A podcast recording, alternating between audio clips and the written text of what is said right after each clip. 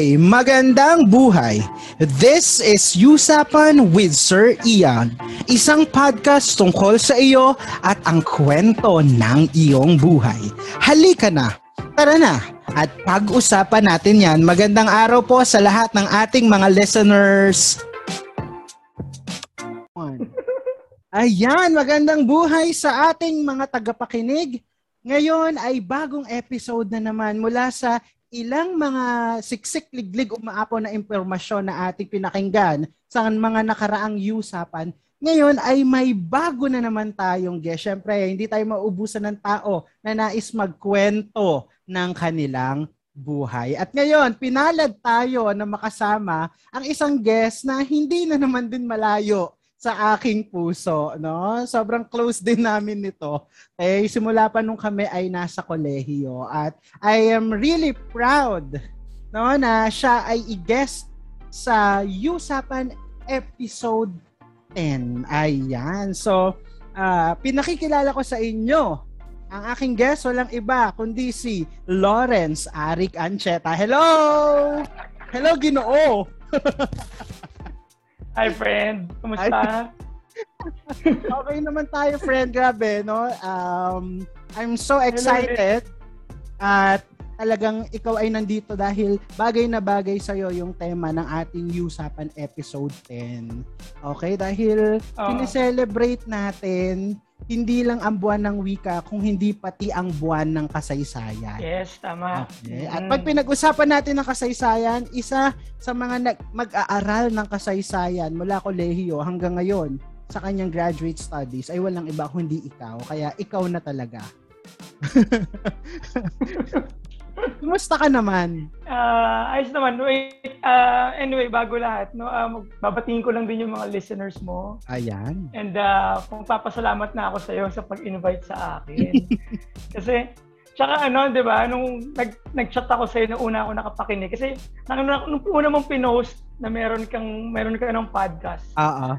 Shinare ko, pero hindi pa ako nakapakinig. Nung nagkaroon Uh-oh. ako ng free time, pinakinggan ko yung first episode mo nung sinabi mo bakit ka magpa-podcast, para saan ba? Mm-hmm. Uh, tuwan-tawa ako kaya ako napa-PM sa'yo, di ba? Oo. Um, kasi sabi mo doon, magandang avenue yung podcast. Mm-hmm. Di ba? Kasi lalo sa, nung, nung last year na nag-adjust tayo sa sa new normal of uh, education.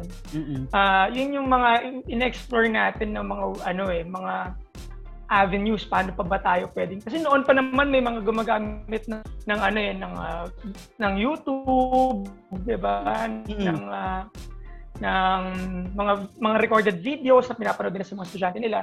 Pero ngayon dahil marami na rin no, nag mga subscribers sa Spotify, followers sa Spotify. Uh, mm-hmm. very useful, 'di ba? Yung tsaka syempre yung iba ano eh, mas tawag natin diyan sa 'di ba sa prof ed natin ng mga subjects. Mga, anong tawag dito? May mga listeners kasi ng mga ng mga learners.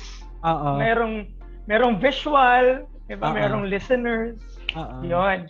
So, ina ini-reach out natin yung mga ganong klase ng learners. Tama. So, yun, yun. Thank you. Uh, so, sa tanong na kamusta ako, mabalik ako doon. So, ayos naman. Mm-mm. No, buhay pa din. Salamat Mm-mm. sa may kapal. Mm-mm. Tawag dyan uh, nagpapahinga pa, doon nagbabawi ng lakas para uh, mag-prepare for the next school year. Pero bukod sa pahinga, uh, paghahanda, nandun din yung mga anxiety kasi mm-hmm. ewan ko, hindi talaga siya nawala nitong uh, nagkaroon ng pandemya. Hindi ko pa rin talaga maalis yun sa akin. So yun. Yung, syempre, problema pa rin talaga ng lahat yung safety and security um, yung pagpapavaccine, tas alam mo medyo may problema sa sa mga policies no ng ating gobyerno. so, lahat ng anxiety nandiyan hindi siya mawawala, no? So, definitely nga, uh, actually na napapanaginipan ko pa kayo minsan eh. Na? Kaya mga friends natin. na. Ewan ko, no, parang naisip ko na lang bigla sa iniisip ko kasi minsan yung mga kaibigan. Totoo lang, oh, kaibigan, oh. mga loved ones. Mm-hmm kasi ang dami kong nakikita. Ito lang, itong week lang na to, dalawang uh, kakilala ko yung namatay ng father oh, nila. So, alam yun, kay Daron lang ng tatay ko din. Parang, ewan ko. anyway, doon tayo sa mas magandang usapan. Oo, no. Iyon. Para medyo makalimutan natin yan. Tama. Sa mga listener natin, iba yung pag-iingat no? at pagdarasal na rin para sa lahat. Mm. Ngayon, sabi mo kanina, meron kang pinaghahandaan dahil magbubukas na naman or may bago na namang school year. So, ang aking ikalawang tanong, dais ko ring makilala ikaw ng ating mga listeners, no? Ano yung pinagkakaabalahan mo sa kasalukuyan? Yan, ngayon, uh, teacher ako sa public school um, sa Quezon City. Tapos, uh, nagpa-part-time din ako, uh, part-time instructor sa isang pamantasan no, uh, sa Maynila. Um, sa ngayon, nagpe-prepare ako ng aking mga ng yung syllabus for for the college, for the university na, na pagtuturo ko. Piniprepare ko yung mga materials. Sa public school naman, kasi naman parang, sa totoo lang, no, to be frank, mm-hmm. dahil sa taon-taon ko na siyang ginagawa, parang pagdating nung panahon na yon ay alam mo na kung anong gagawin. Oo. Uh, konting-konting tweak na lang, update na lang ng mga presentations mo sa mga bata. Uh, tapos, so yun lang. Uh, uh, more on sa public ha, mentally yung yung pagpe-prepare kasi Uh-oh. daming ano eh, daming mga problems na na-encounter sa public school talaga. Uh-huh. So, yun. Um, tapos, yun, marami din akong mga ano side uh, side hustle. Hustle. uh, hindi siya mga trabaho, hindi siya mga trabaho pero uh, mga endeavors ika lang. Tulad nung ano, yung yung uh, faculty club president din kasi ako sa sa sa public school, sa school namin. Extended ang aking term. So, yeah, nagpe-prepare din. Pinipre, uh, piniprepare ko din yung uh, officers ng club, yung mga uh, co-teachers for another two years of our term. Ah. Kaya kasi kada two years. Tapos yun, uh, ano pa, SSG. Uh, kasi ngayon medyo problematic yung student government. Mm-mm. No, um, dahil uh, hindi alam ng mga bata kung sila pa talaga ay magpe-perform o, eh, o ano. Uh-oh. Pero since may calendar naman kami sa sa Quezon City for for uh, activities for the next school year for the student government. So yun, nagpe-prepare na rin. Dami, no? Parang... Oo. Ang daming ganap, no? Sa buhay natin. Maging ako, no? Mga ganyan din ang ganap natin lately. Ayan. Pero, yes, no? Um, so, so, makikilala hmm. natin si Ginoong Lawrence Arik Ancheta no bilang isang guro no sa pampublikong paaralan sa Quezon City at instructor din siya no sa kolehiyo No, pero ano yung tinuturo mong asignatura? Public school, AP, Araling Panlipunan. Contemporary okay. issues. Uh, sabi nung head ko, parang next school year ata pag-aawakin ako ng senior high subjects. Ewan ko lang. Uh-uh. Uh, sa, sa college, uh, I'm teaching uh, readings in Philippine history. Uh-uh. And works of uh, uh, Rizal, sa Rizal. Mm-hmm. Tapos may isang uh, general social studies ako na social science ako na subject, yung the contemporary world. Ayan. So, so yun, dalawang history, isang soksay. Ayan. Ang ating guest ay guro at mag-aaral ng kasaysayan kung kaya't ang tuon ng ating podcast sa araw na ito ay tungkol sa pag-aaral ng kasaysayan. Ayan. Kaya maaring masagot natin sa podcast Actually, na no? alam mo friend, mas mas masarap tawaging mag-aaral ng kasaysayan, mm-hmm. no? Kasi parang we we never stop learning, 'di ba? Mas oh, masarap. Oh. Actually, sa totoo lang, mas masarap mag-aaral. Oo, sa totoo lang. Kung kung ano no, kung pwedeng wag nang kumayod, mag-aral na lang. Gagawin natin, mag-aral na lang talaga. Ayan. Oo. Oh. Yun ay diba? kung nakakaluwag-luwag ang magulang. Ayun. Pero kasi tayo ay may mga responsibilidad na adulting hits talaga. At bilang ikaw ay mag-aaral ng kasaysayan, paano mo nahanap yung interes sa pag-aaral ng kasaysayan bilang isang disiplina? Paano ba? Mahabang kwento, tawag dito. Kwento mo. uh, sige. Tulad ng iba na hmm. mga may interest sa kasaysayan, nagsimula ako sa patanong-tanong. No? Mm. Lahat naman, hindi lang naman sa kasaysayan, basta may interest tayo sa isang bagay, doon tayo nag-uumpisa sa curiosity natin. And bilang bata, no, noon, naalala ko yon as a kid, masyado akong matanong. Actually, um, napapagalitan ako dyan sa mga ganyang ano. Natata- na lagi, ako, lagi ako nagtatanong kasi sa mga matatanda. And uh, I'm very fond of um, uh, having a conversation with my uh, with my uh, older uh, members of the family tulad ni, ng uh, papa ko, no, ng lolo ko sa tatay ko, mm-hmm. no, yung tito ko, and uh, saka yung isa kong lola nag-alaga sa akin.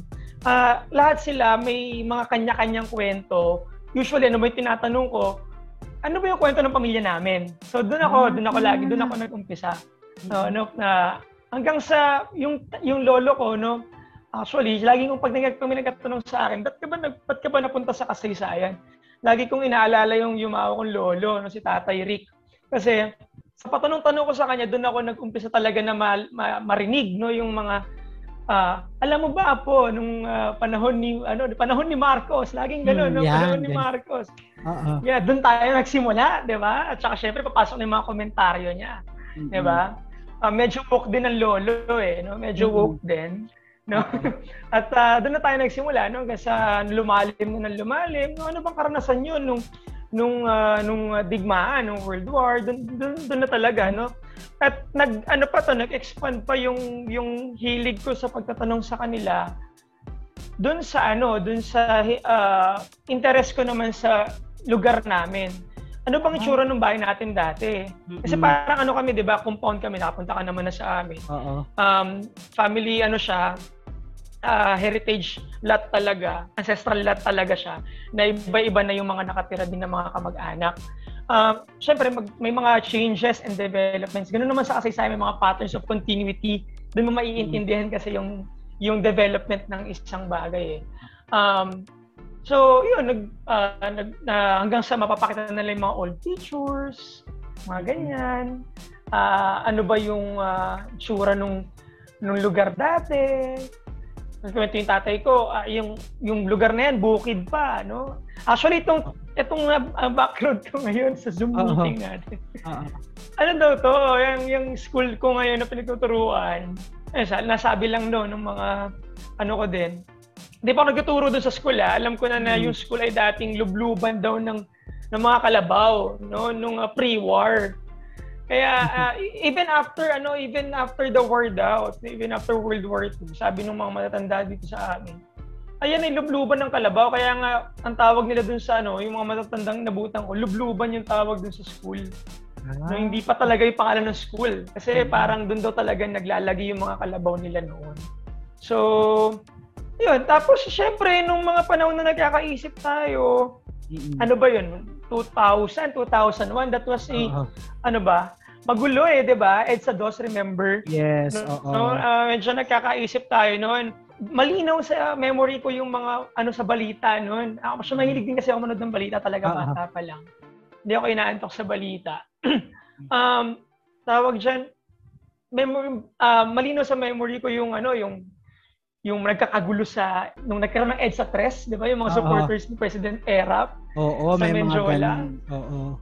'Di ba? Pina, pina, pinaganon pinatumba yung mga van ng media. Mm-mm. Ah, mali, malino sa memory ko 'yon, no? Oo. Tapos yung yung medyo nagkakagulo na yung mga tao sa EDSA, nag nagpukul nag uh, ano-ano na yung mga tao. So, doon na rin ako talaga nagkaroon ng interest tuloy-tuloy na. Sabi EDSA 2, no, syempre nakikinig ako ng balita. Mm-hmm. Ano ba yung EDSA 1? So, doon na papasok yung tanong ko ulit sa kanila. Uh, ano ba yung EDSA 1? So, syempre, yung tatay ko, yung tito ko, nadagdag na naman yung kwento nila. Mm-hmm. Ano? So, masasabi kong ano, part siya ng ng hindi lang ng education ko, pati ng family background, mm-hmm. yung yung personal curiosity ko, kaya ako nagkaroon ng interest uh, sa kasaysayan. Tsaka, um, yung ano, friend, yung uh, ETV, remember yung Bayani?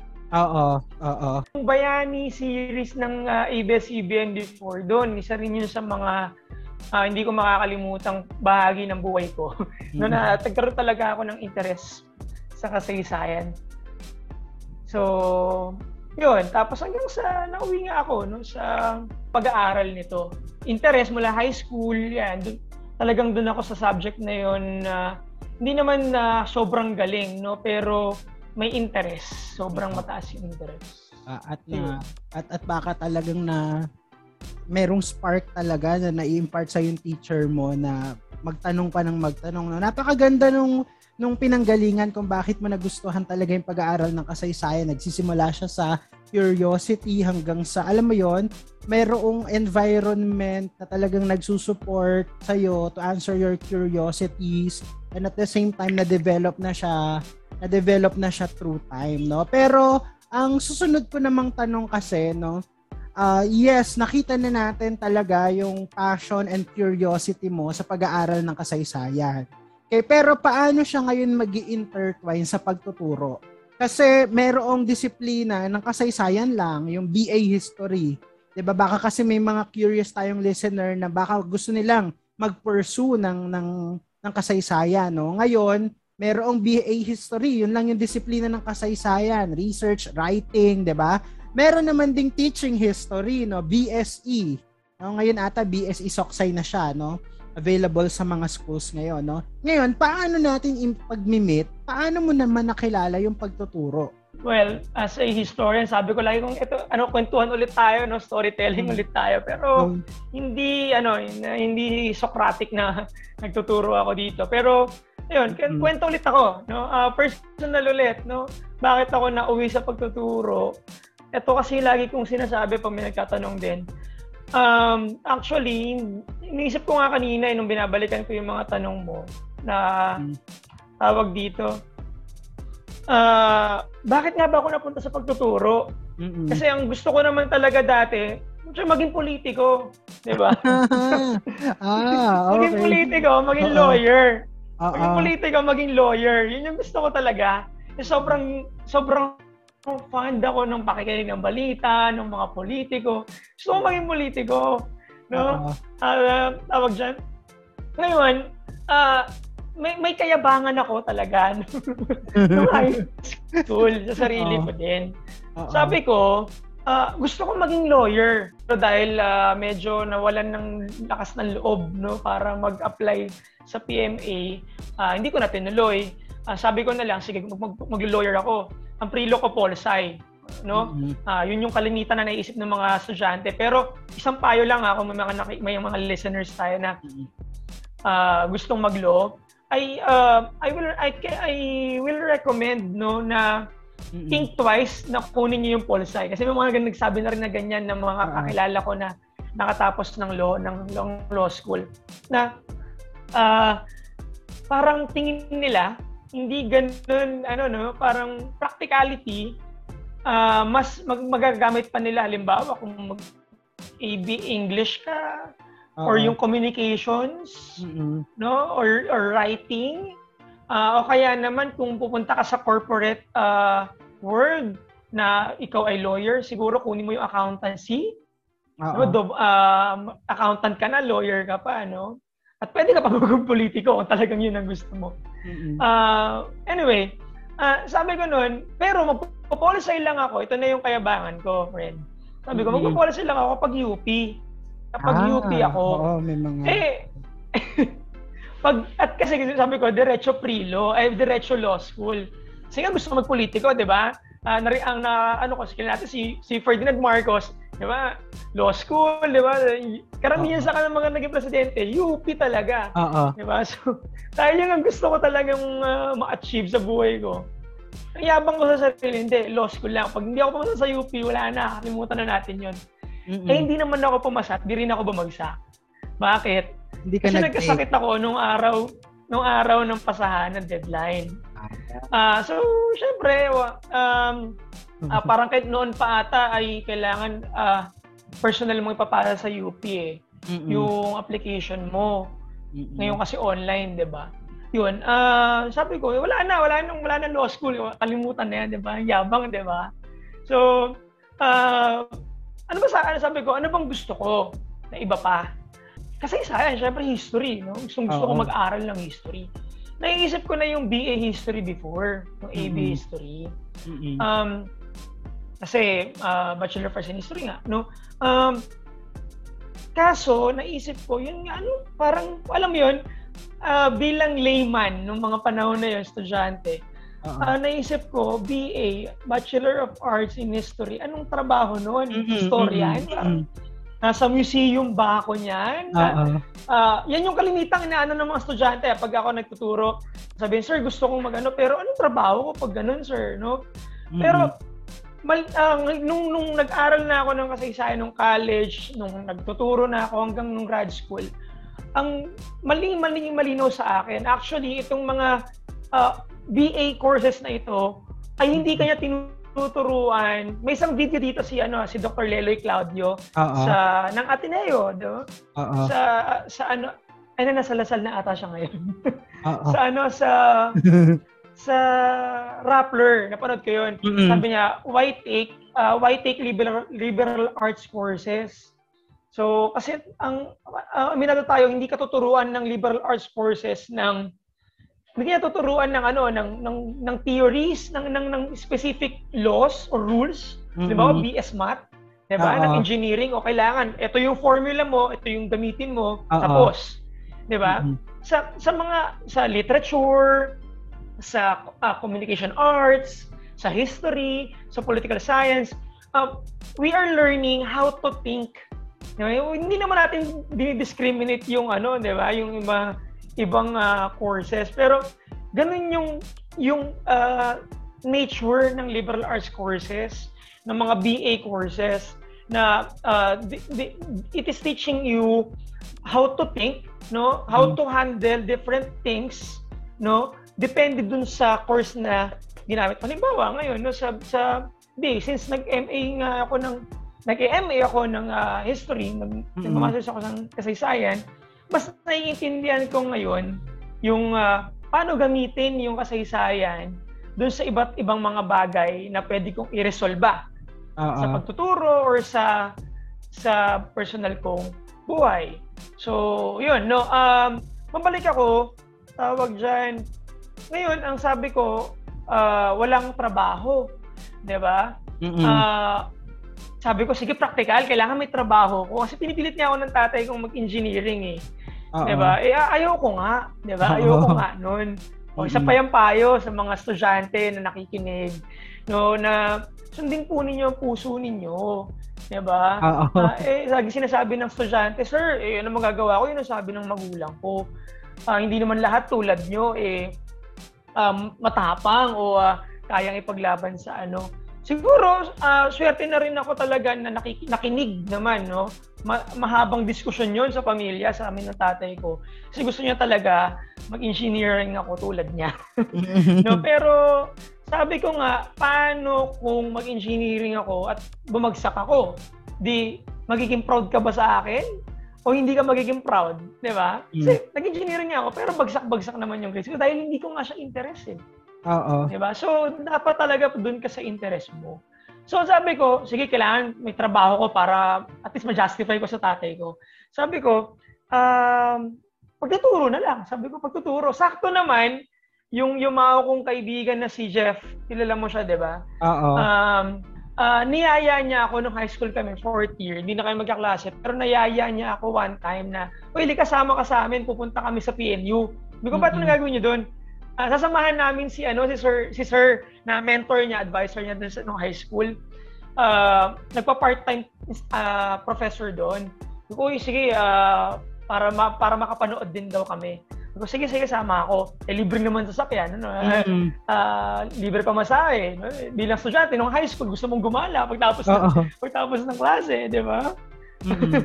At kasama pa mga kaibigan. So, sama ako. Tapos nainggan, sila, si siya na pala ay magpapasa na ng mga initial requirements sa PNU. Kasi gusto niya talaga maging teacher eh. Mm-hmm. Ako naman, sabi ko, uh, go, medyo naging go with the flow ako. Sabi ko, medyo ayos yun ah. Kasi tingnan ko na yung prospectus ng PNU no sa register as admissions nun.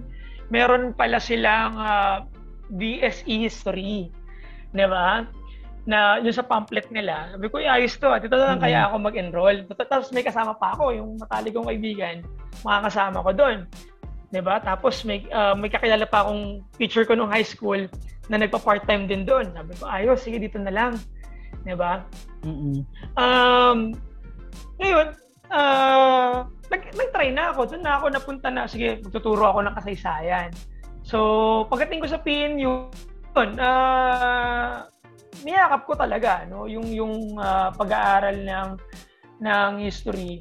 Tsaka sabi ko din nun, yung normal, na Mm. narinig ko na siya eh, sa mga tao eh. Normal, normal. Ah, puro teacher nga daw, puro teacher. Sabi ko, Mm. sige, mukhang okay dito kasi wala silang ibang course kundi teacher lang eh. Mm-mm. 'Di ba? Baka talagang tutok sila sa course na 'yon, sabi ko. So, 'yun. Um uh, and uh, on my first year in PNU, talagang nakita ko yung ano, na-appreciate ko ng sobra. Hanggang Mhm. ngayon eh, 'di ba? Nag, nag, nag, nag-aral na rin ako sa sa ibang institution na talagang kilalang kilala naman, Mm-mm. 'di ba? Ah, nagtuturo ko sa isang ah, mataas din ang kalidad na pamantasan sa Maynila sa ngayon. Ah, Oo. pero hanggang ngayon nasa puso ko yung ano ng normal, Mm-mm. no? Na-imbibe Diba? mo talaga. Ng pamantasan. Oo. Talaga, oo. Yun. So yun, hanggang ngayon, so yun yung naisip ko talagang masarap magturo. Kaya sabi ko sa iyo, nung narinig ko na, uy, ayos yung, na avenue nga ng teachers yung podcast. Oo. Ah, ayos yung ano, susuportahan ko tong si Ian kasi Oo. ah, nagagawa, kasi alam ko madaldal ka din, di ba? Totoo. Parehas tayo. Dami kang Mm. naiisip ng mga pakulo. Mm-mm. Ah, ayos yan, ayos yung podcast. Marami tayong marireach. Oo, totoo Yun. yan. Sa dami ng nare-reach itong podcast na to, nakapunta na ng Zambia. may nakinig na daw sa Talaga Zambia. Oo, at saka Canada. Wow, may may US din naman. Syempre may Kailangan ata. May, sub, may subtitles na sa Spotify. hindi, hindi ko alam. Ewan ko. Ewan ko kung saan galing. Now, mula doon sa kwento mo, no, ah, may mga teachers talaga na nagsasabi na hindi naman nila ninais at first yung teaching talaga. I myself, no, ah, can attest to that. Kasi, pero ako, sa PUP noon, ang gusto ko talagang course, BA History and talagang may araw na naisasubmit, I mean, nakapasa na ako ng test, pipirma na ata ako ng something doon. Pero sabi ng aking nanay naman, itry ko lang daw sa PNU. And then, nagtuloy-tuloy na. At naging magkaklase nga kami ni ni Ginoong Ancheta doon. Noon kami nagkakilala. Dahil pareho kami na medyo... Ano alam ni Tita yung PNU? Ayan. Bakit niya alam? Parang alam... Bakit niya alam yung PNU? Nasasabi kasi ng mga ka-work niya na kung gusto talaga mag-teacher ng anak mo, sa PNU na talaga maganda, no? Kasi National Center for Teachers Education. Ay. So, so, so, ayun. Tsaka, alam mo, Hmm. alam mo friend, nag-try din ako sa PUP, pero alam mo bakit ako hindi nagtuloy? Ah, Sa bakit? pila. hello, hello sa mga listeners natin taga PUP. Oo. Alam nila yan. Oo, grabe yung pila talaga no. Na, naranasan ko din 'yon, no. Pero para sa bayan, pipila ka talaga na mahaba, no. Ano pa lang daw 'yon, Oo, actually, sa parang Sa PNU din naman, may pila din naman. patikim lang daw na patikim lang daw 'yon kasi PUP, ano pa daw yung pila sa mga ano government agencies natin. Ayan. Ayun. So, totoo naman. Sa totoong buhay, practice na yun. Ngayon, ikaw ay nag-aaral ng masterado sa kasaysayan. Kamusta naman ang pag-aaral mo doon? Kung saan man, pwede mo bang i-disclose? At kamusta naman yung nag-aaral ng masterado sa kasaysayan? Ah, sige. ah nag nag-aaral po ako sa De La Salle. Mm-mm. Um, kasi alam mo, bakit di ko din-discuss usually yung sabihin ng ibang ano eh, ang yabang mo naman, Lasal. Ah, mga um, typical na Pilipino. Laging ganun. Ay, Mm-mm. ang ang ano po, ang discla- ang ah, disclaimer lagi, ay hindi po ako fully full paying doon. No? Kumuha Oo. po ako ng ah, mabait po ang Saint ah, mabait po si Saint Lasal, mabait po ang Lasal. May mga Mhm. financial assistance po sila sa mga ah, sa mga estudyante na ah, ano deserve naman. Mm-mm. diba? Um, kamusta naman? Um, natapos ko na yung aking uh, coursework. Mm-mm. Ah, natapos ko na ang compre. Kailan ba? Mm-mm. 2019 pa ata. Mm-mm. 'Di ba? Napakatagal na. Ah, sa ngayon, ako ay dalawang taon nang nagmumuni-muni. Ah, paano ko at ah, si ah, paano ko sisimulan ang aking pagsusulat ng aking thesis. Meron akong topic actually ah, kasi may subject naman kami yung historical methodology. Sana, kung Mm. nakikinig, kung makikinig man, no, yung aking ah, favorite prof, si Dr. ah, Ubaldo, no, Yes. si Dr. Lars Ubaldo. Yan, hi pro, hi sir. Ah, saludo po ako sa inyo. Ah, siya yung nag ano, encourage sa akin. Natuloy ko na lang daw 'yon kasi practicality din naman nasimulan mo na yung yung mga sources. Oo. Ah, sa ngayon dahil nga nagka-pandemya, ang hirap ng archives. Though bukas na yung, nagbukas naman na ata yung National Archives, yung National Library.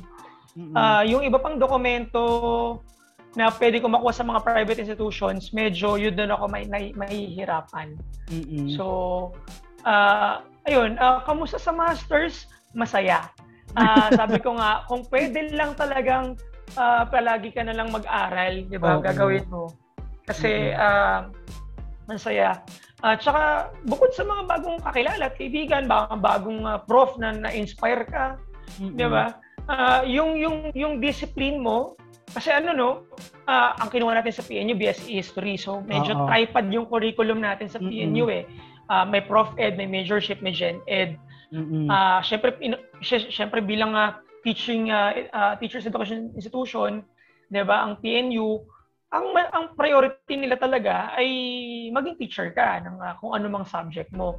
Pero dito kasi sa MA na pinili ko, talagang focus ako doon sa disiplina no ng kasaysayan. Kaya very ano no uh, na-appreciate ko yung PNU nung college ako pero mas na-appreciate ko na nag-MA ako. Nagpatuloy uh-huh. ako mag-aral pa kasi may, meron pa pala akong mga hindi alam. Oo. Diba? Ang dami pa. Ang dami pa. No? Kasi, tsaka dapat talaga hindi ka matapos na mag-aral. Kasi when you stop learning, you stop thinking, patay ka na nun. hindi na gumagana utak mo. Oo, no. Kaya talagang sa mga gusto ding mag-aral ng MA, push na lang yan. Ang sarap mag-aral, ang sarap pagganahin ng utak. Kasi talagang cha-challenge na yung uh, utak mo eh, no?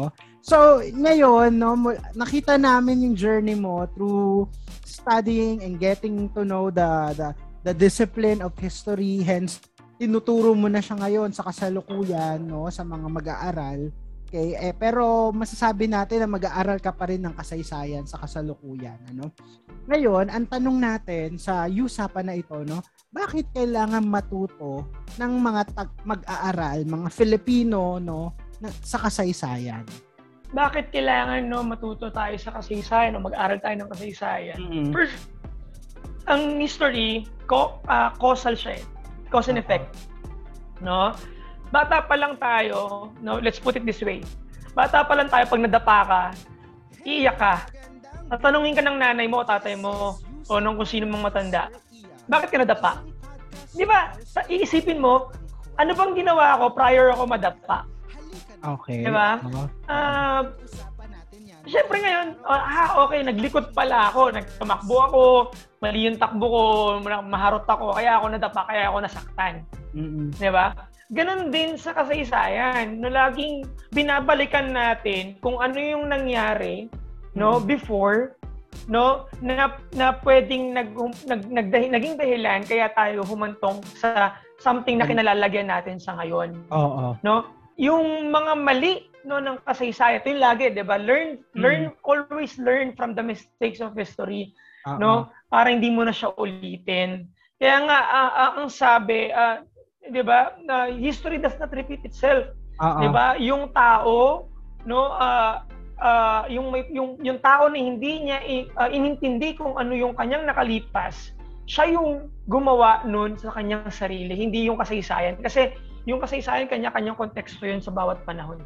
So mm-hmm. kung ginawa mo man siya sa, sa ngayon, no, uh, um, kasalanan mo yun, 'di ba? Konteksto mo yun. Mm-hmm. 'Di ba? Ang doon nandun ngayon yung kasaysayan para aralin mo siya, 'di ba? 'Di ba sino ba naman gustong madapa? 'Di ba? Wala namang gustong madapa. Oo. 'Di ba? So, yun nga, sa, sa tapos maalala ko lang, sabi ni uh, tawag dito, may sabi ni Hollingwood no sa kanyang artikulo no 1976, history is the value is valuable no? Ito medyo advanced na no. Bakit mahalaga ba yung kasaysayan? History mm-hmm. is valuable because it teaches people what they have done and thus what man is. 'di ba? Mm-hmm. Um, pinapakita sa atin ng kasaysayan, uh, ano ba yung mga ginawa natin o ginawa ng mga ninuno natin, no? At magpapaliwanag 'yun bakit tayo ganito ngayon. 'Di ba sa isang pelikula nga uh, mm-hmm. ganito sila noon uh, uh, paano tayo ngayon parang ganun ba yung pelikula uh-huh. kalimutan ko na. Mm-hmm. No? Uh, so uh, as simple as that, no? Uh, cause and effect. 'Di ba pag yung teachers natin laging papaano sa iyo sa isang kwento, cause and effect. Tapos ano ba yung moral uh-huh. diba, nung story. Mm-hmm. Unan kasaysayan. no? Um, wag natin siya sanang isipin na alam mo 'yun, uh, nakakaantok 'yan. Oo. 'Di ba? Uh, boring 'yan. Kapritsyo lang 'yan ng, ng professor ko, 'di ba? Siya naman lagi ang matalino, magaling. Mm-hmm. Kasi yun yung usually Socratic eh, 'di ba? Siguro, 'di ba? Uh, I wonder kung naupo kung maupo tayo ngayon sa noon no sa klase nila Agoncillo, nila Constantino, mm-hmm. 'di ba nila Zaide, 'di ba? Paupuin ka lang niya, check niyo yung attendance, tapos mag magcho-choke na 'yan, no? Magkukwento na 'yan ng lahat ng mga alam niya.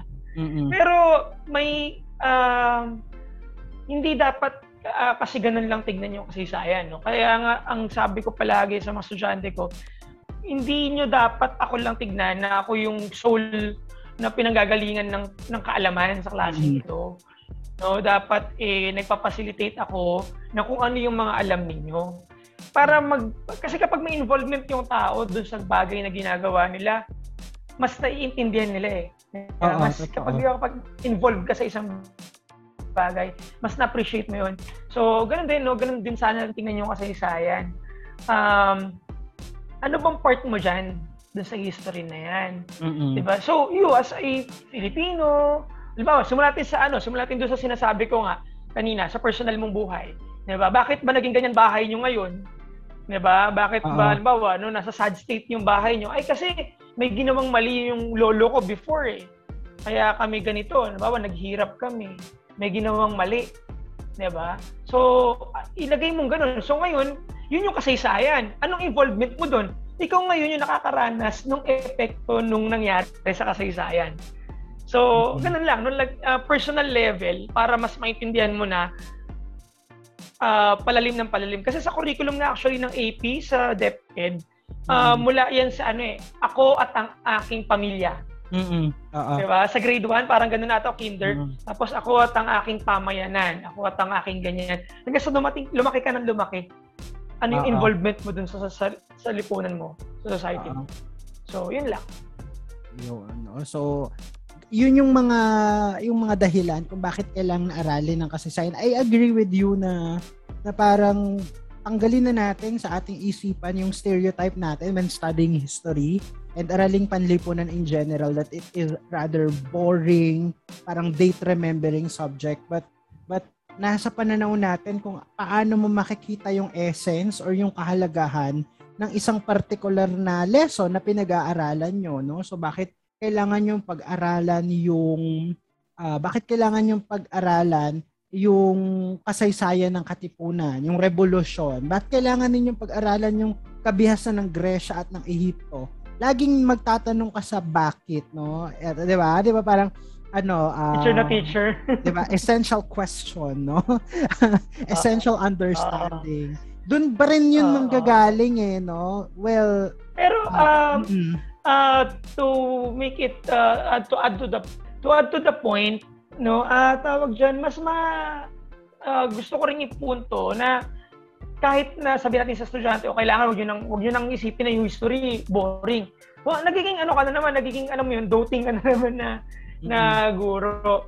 Uh, dapat siguro uh, make it clear din na mahalaga sa pagtuturo ng kasaysayan yung papel na gagampanan at yung pamamaraan ng teacher. Oo, Yan yung lagi kong sinasabi kapag mm-hmm. noong nakaraan may hawak akong mga uh, BSE ng mga ng mga ng mga estudyante doon sa tinuturo ko school.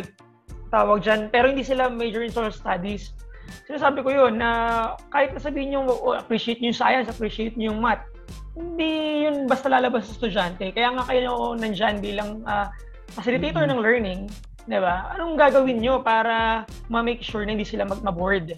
Mm-hmm. Okay? So yun, yung kaya ako, ang trip ko sa mga klase ko, oh, chill lang kayo, di ba? Magkikwentuhan lang tayo, mm-hmm. di ba? Para hindi, hindi, alam mo yun, kasi pag nag, sa in the first day pa lang nagsabi ka na ka lecture, lecture, okay, quiz. Kaya uh parang ang ano na kagad nun sa bata eh. Ang disengaging. Overwhelming na kagad dun Aya, sa bata uh nung oo, and dis disengaging dun sa bata nung nung subject na tinuturo mo. In this case, kasaysayan. Oo, kaya Yun. sa mga parang future teacher naman na nakikinig dito, no, uh, it is our task to set meaningful learning experiences na it it does not uh, parang it does not really overwhelm or disengage students to the topic that you are trying to to teach them 'di ba? So so yun no? So ang susunod na tanong naman ano paano makatutulong ang kasaysayan sa nation building sa pagpapabuti ng lipunan at identidad ng mga Pilipino. Pa din ano um, yung kasaysayan uh, binibigay niya sa iyo yung kakabit ng kasaysayan ng kultura. Mm-hmm. Ang kultura ay uh, soul o yung kaluluwa no ng isang bayan, ng isang lahi, no? Mm-hmm. Uh, yung kasaysayan, yung kultura, binibigay niya sa iyo yung identidad o yung pagkakakilanlan mo. 'Di ba? Parang isang bata lang 'yan eh. 'Di ba? Halimbawa, no, uh, sabi ko dun sa ilang sa mga ano, sa mga estudyante ko, uh, pwede niyo ano, pwede nating simulan tong klase na to sa pagsusulat ninyo ng biography ninyo. No, mm-hmm. kaya ng uh, pag-drawing mo halimbawa ng mapa ng barangay mo o ng mm-hmm. mapa ng bahay mo sa barangay mo o sa pamayanan mo. Mm-hmm. 'Di ba? Uh, ba- balik grade medyo medyo balik grade 1 yung activity pero doon mo kasi makikita na uy I am part of this community no? I am part of this society no? Ito kami 'di ba? Kabilang ako dito sa kami na ito no? Tayo yon no? Um, yung ibibigay sa iyo ng kasaysayan hindi lang siya mahalagang pangyayari sa nakalipas. Ibibigay niya rin yung dahilan bakit ka uh, napunta sa kinainatnan mo ngayon at ibibigay niya rin sino ka ba bilang Pilipino. Mm-hmm. No, halimbawa, no maraming mga bagay tayo na ano, halimbawa, 'di ba, yung mga uh, tabi-tabi po, 'di ba, yung mga uh, yung mga nuno sa punso, yung mga mm-hmm. ano natin ganyan. 'Di ba? Kung titingnan natin ito ay mga ano, ay mga pre-colonial pa na mga halagahin, mga norms no ng mga Pilipino dahil sa pagpapahalaga natin sa mga anito no? Uh-huh. o yung mga uh, mga ninuno natin no ng mga nandiyan sa paligid 'di ba? Kaya nga nuno ninuno 'di ba? Uh-huh. uh, yung ating mga ancestors 'di ba? Na pinapahalagahan natin sila. Sa usapin naman ng environment mapahalagahan din yung environment mo kasi may ma-appreciate ma, ma, ma mo na ito ay pamana sa akin mm-hmm. ng aking mga ng aking mga ninuno. Halimbawa, uh, sa Pilipinas, sa pag pinag-usapan yung mga pangkat etniko, no, sa sa Pilipinas, pansinin niyo yung mga suffix at mga prefix. Halimbawa, Tagalog. Taga, ibig sabihin, ba, taga saan ka ba? Ganon, saan ka uh-huh. nagmula? Uh-huh. Diba? Alog, no? Sa pag-aaral ni Dr. Ubaldo pa din, diba? Uh, yung alog ay uh, yung wade o yung uh, lupain sa, sa gilid ng ilog mm-hmm. kung saan uh, na, napupuntahan nung, nung umapaw na tubig mula sa ilog. At doon nakatira karamihan ng mga Tagalog sa pre-colonial na panahon. Kung pupuntahan mo ngayon, yung Pasig River. Di ba? Mm-hmm. Kung saan nandun, yun yung cradle eh, ng Tagalog civilization. Um, yung uh, mga Iloco, no? Ili, 'di ba? Bayan naman, 'di ba? Uh, yung hmm. mga na mga Sugbuanon, 'di ba? Tag uh, uh, suffix naman sila, no? Sugbu, no? Ibig sabihin taga Sugbu sila. No? Uh, tagbanwa ng Palawan, taga Banwa, no? Taga Bayan. Okay. Sa ah. iba pang mga bansa, yung Vanuatu, 'di ba? Bayan, 'di ba? Hmm. Uh, naalala ko din, no? Naalala ko din, friend, sorry, mahaba. naalala ko din, yung yung pelikulang Moana, uh, ma, tuwan-tuwa yung mga estudyante kong college pag pinapanood ko yan, yung Moana. Di ba? Uh-huh. Mga isip bata eh, di ba? Mga second year, fourth year college. So, tuwan-tuwa sila sa tuwan-tuwa sila sa Moana. Mm-hmm. Pero, uh, bakit natin, bakit yung ginagamit yun? Pero, mm-hmm. kasi uh, sa Moana, makikita mo yung ano eh, makikita mo na sa dulo, sabi ni, uh, ni ano pa nung bata si Moana, sabi ni Moana, uh-huh. uh, uh, kailangan ng, sabi ba, tingin sila ng tingin sa labas. Di ba? Tingin siya ng tingin, bakit ba, uh, tingin siya ng tingin sa labas, no? Pero ang sagot pa lang pala, ano mm-hmm. ang problema niya? 'Di ba? Ang problema niya bakit hindi mag-prosper yung yung bayan natin? Bakit may mga may mga tawag may gutom, 'di ba? Hindi sila nakakapag-harvest. Mm-hmm. Um, pero nung malaman niya yung history, 'di ba? 'Di ba yung yung yung yung lola niya parang ano eh, parang uh, uh, parang umaloho ka na parang uh, babaylan eh. Uh, uh, 'Di ba? Um, sinabi ng lola niya, ako lang, tingin nila sa akin dito baliw, pero sa totoo lang, yung lola niya, yun yung, yung lola niya ang uh, bearer ng, ng culture nila. Siya yung mm. magtatawid, di ba? Doon sa kay Moana, sa future generation. Kaya mahalaga yung matatanda eh. No? Uh, uh-huh. Ako, no? kasi sa akin, mahalaga na mag, makipag-usap kayo sa mga lolo't lola nyo para maintindihan nyo yung past. Uh-huh. Di ba? Hindi sila ring kausap. Tanungin nyo lang sila, may, may iintindihan kayo sa kanila. Um, ngayon, nung sinabi ng lola niya na, di ba, ayan, pumasok ka dyan sa loob ng kuweba na yun, makikita mo yung mga tinago at kinalimutan ng mga natin, sa henerasyon natin. Di ba? Yung pala, sila ay mga hindi naman island dwellers. Sila pala ay mga sea dwellers talaga. Mm-hmm. Di ba? Mas nag, nag, nag-prosper yung community nila. Ganon din sa Pilipinas eh. Di ba? Uh, ang problema natin, uh, ito, ito, ito, isa, ito sa mga naging talakayan sa, nag-MA ako, no, mm. sa, tawag dito, mga favorite ko na talakayan. Um, sinabi ng prof ko, di ba ang dami nating seaman? Oo. Di ba? Ang dami nating seafarers. Oo. Di ba? May mga schools tayo, may mga maritime schools tayo. Mm-hmm. Nakapag-produce tayo ng maraming seaman. Na Luneta, di ba, nung pre-pandemic, ang daming nakatambay doon ng mga seafarers. Yeah. Oo. Uh, pero bakit tayo ay nangingibang bayan pa. Bakit yung mga seafarers natin uh, uh, nangingibang bayan pa? Bakit uh, nagbumibili pa tayo ng mga Korean made, halimbawa, ng mga barko? 'Di ba? Mm-hmm. Bakit in, eh, pero kung titingnan natin, yung mga ninuno natin, 'di ba, halimbawa, yung uh, libro ni uh, ni James Francis Warren, yung Iranun and Balangini. Mm-hmm. Binapakita niya doon pinapakita niya ni, ni Warren doon yung ano yung yung tradisyon ng pangangayaw mm-hmm. ng mga ng mga Iranun sa sa Mindanao no sa uh, ito ay panahon 1600 1700s na panahon na na kung saan nananakop na yung Espanyol sa maraming uh, pulo sa Pilipinas. Anong ibig sabihin nun? Alangan namang sumulpot lang yung mga yon, di ba? Noong 1600s, 1700s. Oo. Uh, mahaba na yung kasaysayan natin sa pagiging sea dwellers. Oo. 'Di ba? Uh, alam na alam, pumunta ka ngayon sa mga sa mga dagat, tanungin mo yung mga bankero, alam ng mga yan kung kailan ka dapat pumalaot at kung kailan ka dapat hindi. Saan ka dadaan, saan ka hindi dadaan. No? Titingnan mo lang ng buhay yung kultura at kasaysayan natin. No? Um, sa mga ganong pagkakataon, no, pwede nating ma-resolve kung ano yung mga issue natin. So sa Pinas Affairs, edi, bakit hindi tayo magtayo ng sarili nating shipbuilding sa Pilipinas? Di ba? Dito nga ginagawa yung mga galyon ng panahon ng Espanyol. Eh. Oo. Sa Cavite. Di ba? Ah, bakit ngayon, eh, hindi tayo mag, hindi natin pondohan yung mga yan. Baka, baka ang laking industriya nito, baka ang laking uh, industriya niya na makapagpasok ng maraming kita sa ekonomiya ng bansa. 'di ba? So, doon papasok ngayon ang halaga ng kasaysayan. Hindi lang siya pag-aaral ng mga patay na tao. Oo. 'Di ba? Yeah. Uh, pag-aaral siya para makita natin, makilala natin sino ba tayo. Ano sabi ko nga, 'di ba? Tingnan niyo na lang yung pelikulang Moana. Kung hindi pa aalamin ni Moana yung kanyang past, 'di ba? Yung past nila ay nandun lang din sa loob ng bayan nila. Hindi naman, 'di ba? Uh, hindi hindi naman na pala niya kailangan pang lumayo at uh, katunggalian yung mga iba pang mga uh, kalaban, nandun lang sa loob ng bayan niya yung sagot para sila umunlad. Mm-hmm. Di ba?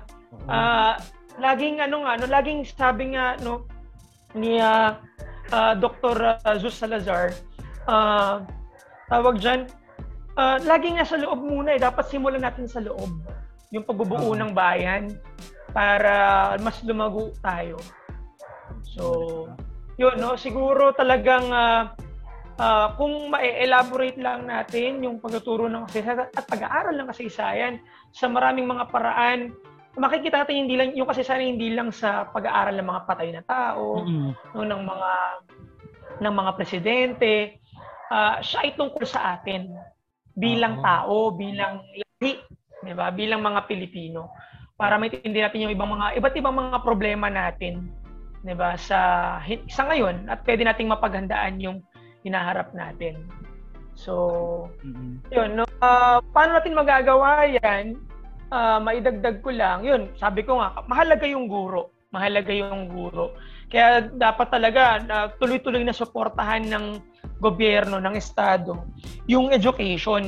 No? Lagi naman sinasabi nila, uh, ito yung pinakamalaki ang budget, pero kung titingnan mo, sa GDP natin, hindi pa yun yung talagang uh, actual na dapat na na nakalaan sa education sector Mm-mm. na budget ayon sa GDP natin. So, uh, tingin ko no kulang pa talaga yung suporta ng estado sa sektor ng edukasyon para uh, mas kasi ang education education sector naghahati pa sa tatlo eh.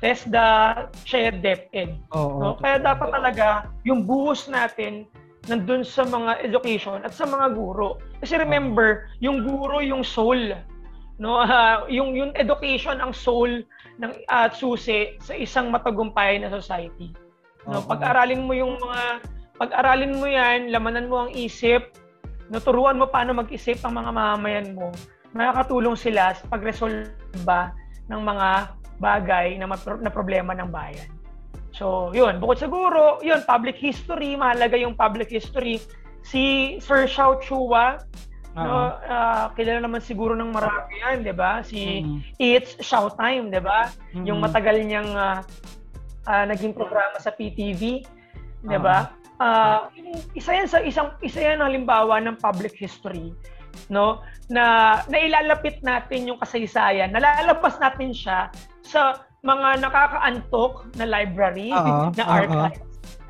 talk ng mga ng mga university, ng mga silid, na ilalabas natin siya dun sa madla. Kasi Oo. sayang pang madla, ika nga. Ginagawa diba? mo siyang popular, di ba? Kasi, di ba, halimbawa, tricycle driver, alam mo naman yung tricycle driver magpunta pa sa ano, di ba, sa archives. Mm-mm. Di ba? So, yung tricycle driver, alam niya kasi sayang, yung kwento-kwento sa kanila. Kaya yung mga kwento-kwento sa mga bayan, mahalaga yun eh. Nak- diba? Ayaw, no? Mahalaga na tayo yung kwento-kwento, nagkikwentuhan tungkol sa kasaysayan natin. Mm-hmm. 'Di ba? Pero uh, makakatulong doon yung yung akademya kung lalagyan mo ng avenue, lalagyan mo ng forma na mas uh-huh. madali nilang maiintindihan. Totoo. No? Mm-mm. Bawa yan, media. Ngayon, ito ginagawa mo, 'di ba? Iyan na na uh, podcast, yung mga YouTube videos. No? Oy, pero ingat lang ha, dapat laging uh, credible ang sources. Yes, no? totoo. Agree. Uh, uh, dun sa mga may alam nating ano lang, no? Intention lang sa YouTube. 'Di ba? Kung makapag-capture ka lang, eh, 'di ba? Okay. So, yun, no? Ilapit natin sa public spaces yung kasaysayan. Uh-huh. Uh, halimbawa, plaza. Ginagawa ng NHCP, matagal naman na, ng National Historical Commission of the Philippines, yung mga historical markers na ginagawa uh-huh. nila ba? Yung yung mga plazas, no, uh, yung mga historical markers. Tapos siguro yung mga tours din, kailangan din uh, ma-enrich yung kaalaman ng mga tour guides. Mm-mm. Di ba? Oo, um, may mga may mga ilang historian na nag nag nag-venture into this uh, ano ah, uh, tawag dito, industry, yung pagtutour guide. Uh-oh. No? So, talagang sulit yung bayad mo eh. 'Di ba? Hindi ka lang basta makakarinig ng alam niyo ba? Di ba? Sabi, sa ganitong lugar, ay uh, yeah. ang uh, kubaw daw, halimbawa, ano yung kubaw daw, no? Ay, may nakitang kuba dyan, di ba? Kuba ho, kuba ho. Uh-huh. Sabi nga nung favorite kong prop, folklore daw, di ba? mga, mga ganun, di ba? Mga maling, uh, ano, uh, uh, turo sa kasaysayan. Uh, dapat din i-enrich natin yung kaalaman ng mga nandito sa ganitong sektor, yung mga tour guides. Oo. Hindi ko naman sinasabing yung hindi historian hindi pwedeng maging tour guide ah. Oo. No? Um, hindi naman sa inaagawan din yung ng historian yung mga tour guide ng negosyo, ng trabaho. Pero hmm. siguro yung mga nagto-tour guide din kailangan eh mag it, ituruan din sila. Oo. No, turuan din sila. Yeah. Yun. Tapos uh, ano pa ba? makakabut, makakatulong din sa lipunan natin yung mga arts. Uh-huh. Di ba? Yung film. Di ba? Kilalang kilala natin ang General Luna. Di ba? Ilang, six years na ata mula nung pinalabas ang General Luna. Pag sinabi mo sa bata yan, alam nila yung General Luna. Yes, maganda kasi. Diba? Oo. At yung General Luna, ay may mga historian na nag ano diyan no naging uh, naging consultant nag-fact check 'di ba oo mm-hmm. uh, yung Amaya sa GMA before mm-hmm. uh, tawag dito yung uh, Goyo ang Batang General mm-hmm. uh, at marami pang mga pelikula na uh, pwedeng makatulong no sa uh, mas maiintindihan natin kung ano yung ano natin kasaysayan natin musika 'di ba um, ano pa ba, teatro, no? Uh, pero yun lang, no, laging remember na yung mga arts, syempre, sining siya. No? Uh, hindi siya historical fact. No, may mga historical fact sa mga arts na tinwik para magkaroon ng artistic presentation. So, hmm. hindi rin laging yung historical film, halimbawa, iti-take mo siya as factual. Halimbawa, sabi mo sa klase, eh sir, na ano ko po sa ano eh, sa pelikula na ganito yung ano. Hindi laging ano din. So, yun. Lang tapos, uh, tapos yung kahalagahan ng local history, no? Yung, mm. 'di ba si si yung prof natin nung college, 'di ba? Sa Shout out si Professor si, Westy Reyes. Oo, sa si Prof Wens, yeah, oo. Oo, ito may ito pa yung libro ko ng libro niya, ayan. Appreciate ko yung mga yeah. nag-advocate no ng kasaysayang lokal kasi actually yung aking uh, proposed topic no ay hindi para hindi para propose ko propose pa lang na topic eh, kasi sayang lokal din ng Sampaloc no yung mm. Sampaloc district sa Manila na mm. kinalakihan ko din so yun um, kasi nga sabi ko no uh, hindi mahirap intindihin kaagad yung isang bagay na nasa malaki ka na agad na espasyo eh 'di ba uh-huh. hindi mo naman talaga agad ituturo yung Philippine history ng Philippine history kaagad 'di ba dapat mag-umpisa ka sa ako at ang aking pamilya Mm-hmm. Di ba? Laging ganun. So, kasi yung pag-intindi natin sa sa mga lokal na nangyayari sa atin, sa barangay nyo, sa kalsada nyo, di ba? Yung pag-appreciate mo sa de- development and continuity ng mga tao at ng lugar ninyo. Mm-hmm. Sa ganung paraan, no, mai- mapapabuti pa natin yung lipunan natin, no? Yung collective natin. Kasi pag ganun yung nangyari sa mga different localities, pag nagsama-sama yan, yun na yung nation building. Oo, oh, oh, diba? Mas yeah. madali na yung nation building.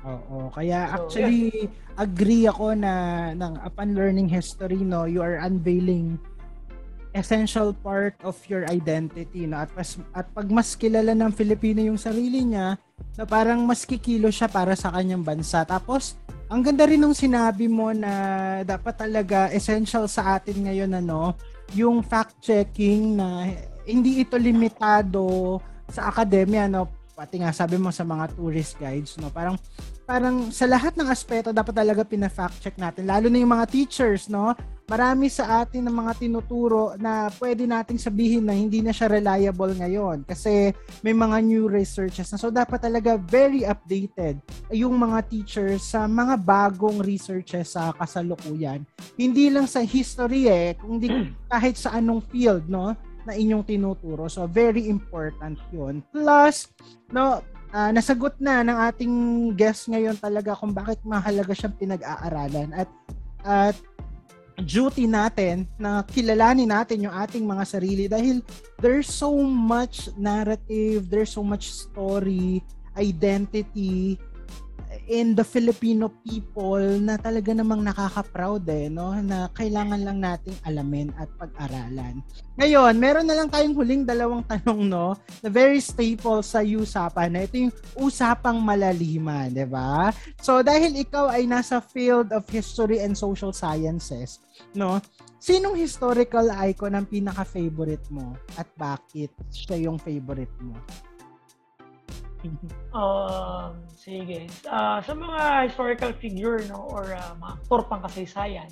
Mm-hmm. Uh, sa Pilipinas, no, uh, cliche siguro pero wala eh siya talaga Bonnie no Bonnie uh-huh. siya talaga uh-huh. no uh, kasi ano eh na uugnay-ugnay ng katipunan uh-huh. ni Bonifacio yung mahabang panahong kasaysayan uh, pakikibaka, no, struggles natin ng mga Pilipino bilang lahi, doon sa mahaba nating kasaysayan, no, sa, sa ano ba yung inihiling natin? Ginhawa.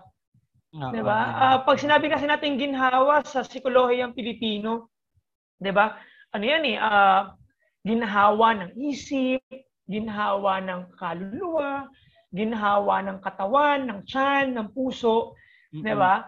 Uh, malalim yung kaginhawahan eh. Mm-hmm. No? At uh, kaugnay ng gin, 'di ba, di ba, ginhawa, no? Uh, yung sa buhay mo may maganda kang trabaho. 'Di ba? May maayos, may nagagawa mo yung gusto mo, nakakapag-aral ka. No, yun yung mga nais ng ano eh, ng katipunan eh. Mm-hmm. No? Uh, lahat 'yun makakapagbigay ng ginhawa sa bawat Pilipino no na, na, na kasama nila Bonifacio okay. no ng katipunan no ng Haring Bayang Katagalugan. Um, kung babasahin niyo no sila uh, uh, Emilio Jacinto, kahit yung dekalogo lang no tsaka yung kartilya no uh, maintindihan ninyo yung uh, ano ba yung ano no minimithi nitong mga taong ito ng katipunan para sa atin at uh, kung ipap i, i, ano mo naman siya cross check mo naman siya sa pag-aaral nila Virgilio Enriquez sa Psikolohiyang Pilipino mm-hmm. no um uh, makikita natin yung ano no yung yung uh, connection ng katipunan at ni Bonifacio ng mga ideals ng katipunan uh-huh. ni Bonifacio dun sa pre-colonial na Pilipino. Eh. At uh-huh. kung may kung may aalamin man tayong identity no natin bilang Pilipino, yun ay dun sa pre-colonial na panahon. Hindi mm-hmm. lamang dun sa panahon ng 1521. Ang kasaysayan ang kasaysayan natin hindi naman to 500 years lang. Di ba? We're uh-huh. celebrating, we're commemorating now the ano the 500 years of years victory in, in Mactan. Uh-huh. Di ba? And Christianity in the Philippines. But hindi lang naman 500 years ang kasaysayan ng Pilipinas. Marami pa tayo, mahaba pa yung kasaysayan natin. No, uh, ngayon nga yan yung yan yung ine-encourage ng mga uh, prof ko na ano, kung pwede sulat niyo yung mga pre-colonial kung kung kaya, 'di ba? Kasi doon tayo nagkukulang eh.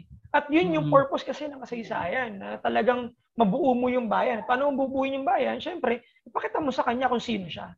Oh, no? Pero for me, no, for me, uh, for me, uh, si Bonnie man yung binabanggit ko na icon, uh, sa akin, mas dapat yung hindi natin pag-usapan yung icon. No, kasi yun yung problema. Uh, until now, 'di ba? Personality personality yung society, yung based yung ano natin, personality based yung society yung, natin. Yeah, oo. 'Di ba? Halimbawa, politics, 'di ba? Walang matibay na nabuong political party system sa Pilipinas 'Di ba? Mm-hmm. Dahil nagkaroon ng personality-based politics. Oo. 'Di ba? Iisipin niyo ngayon lang ba nangyari yung Pacquiao wing at uh, Cusi wing sa PDP laban?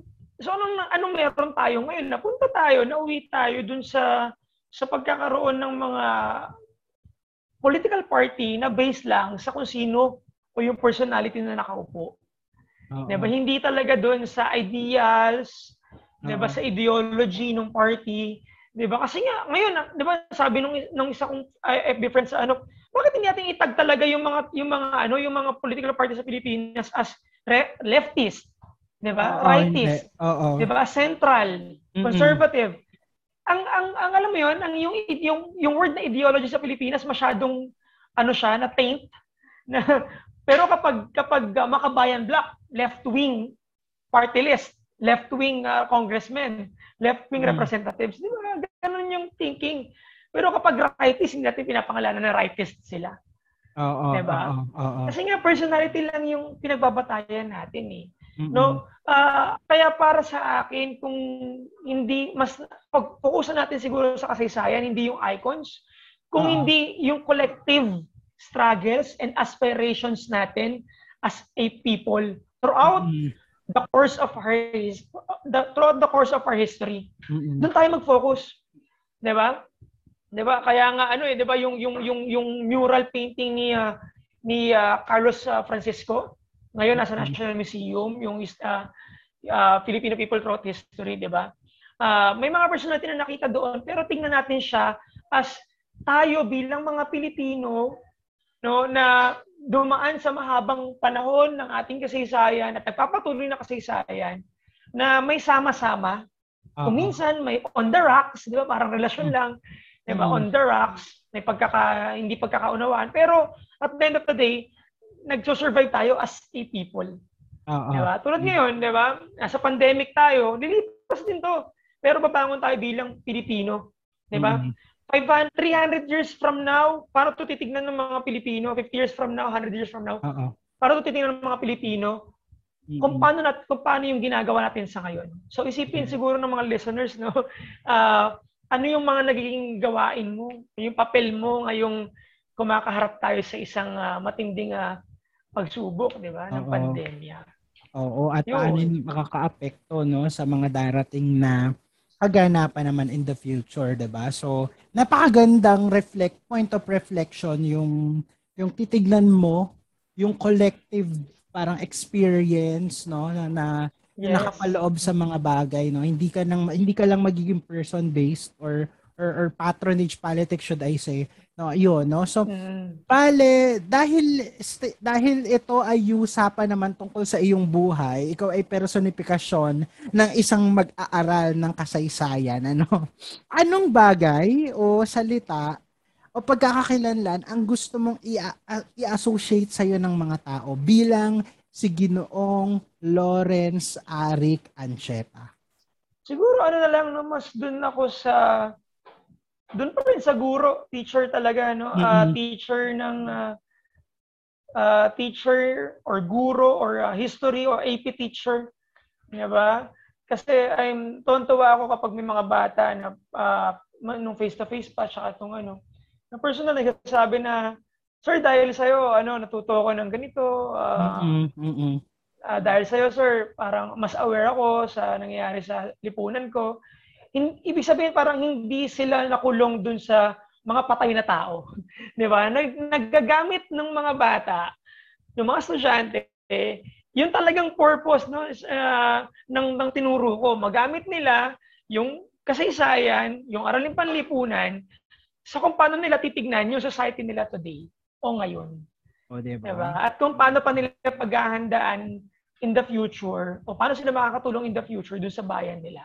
Ayan. So, yes, I definitely agree with you na napaka napaka heartwarming na isipin na gusto mo pa rin i-associate yung sa'yo yung pagiging guro, one child at a time, nababago natin, di ba?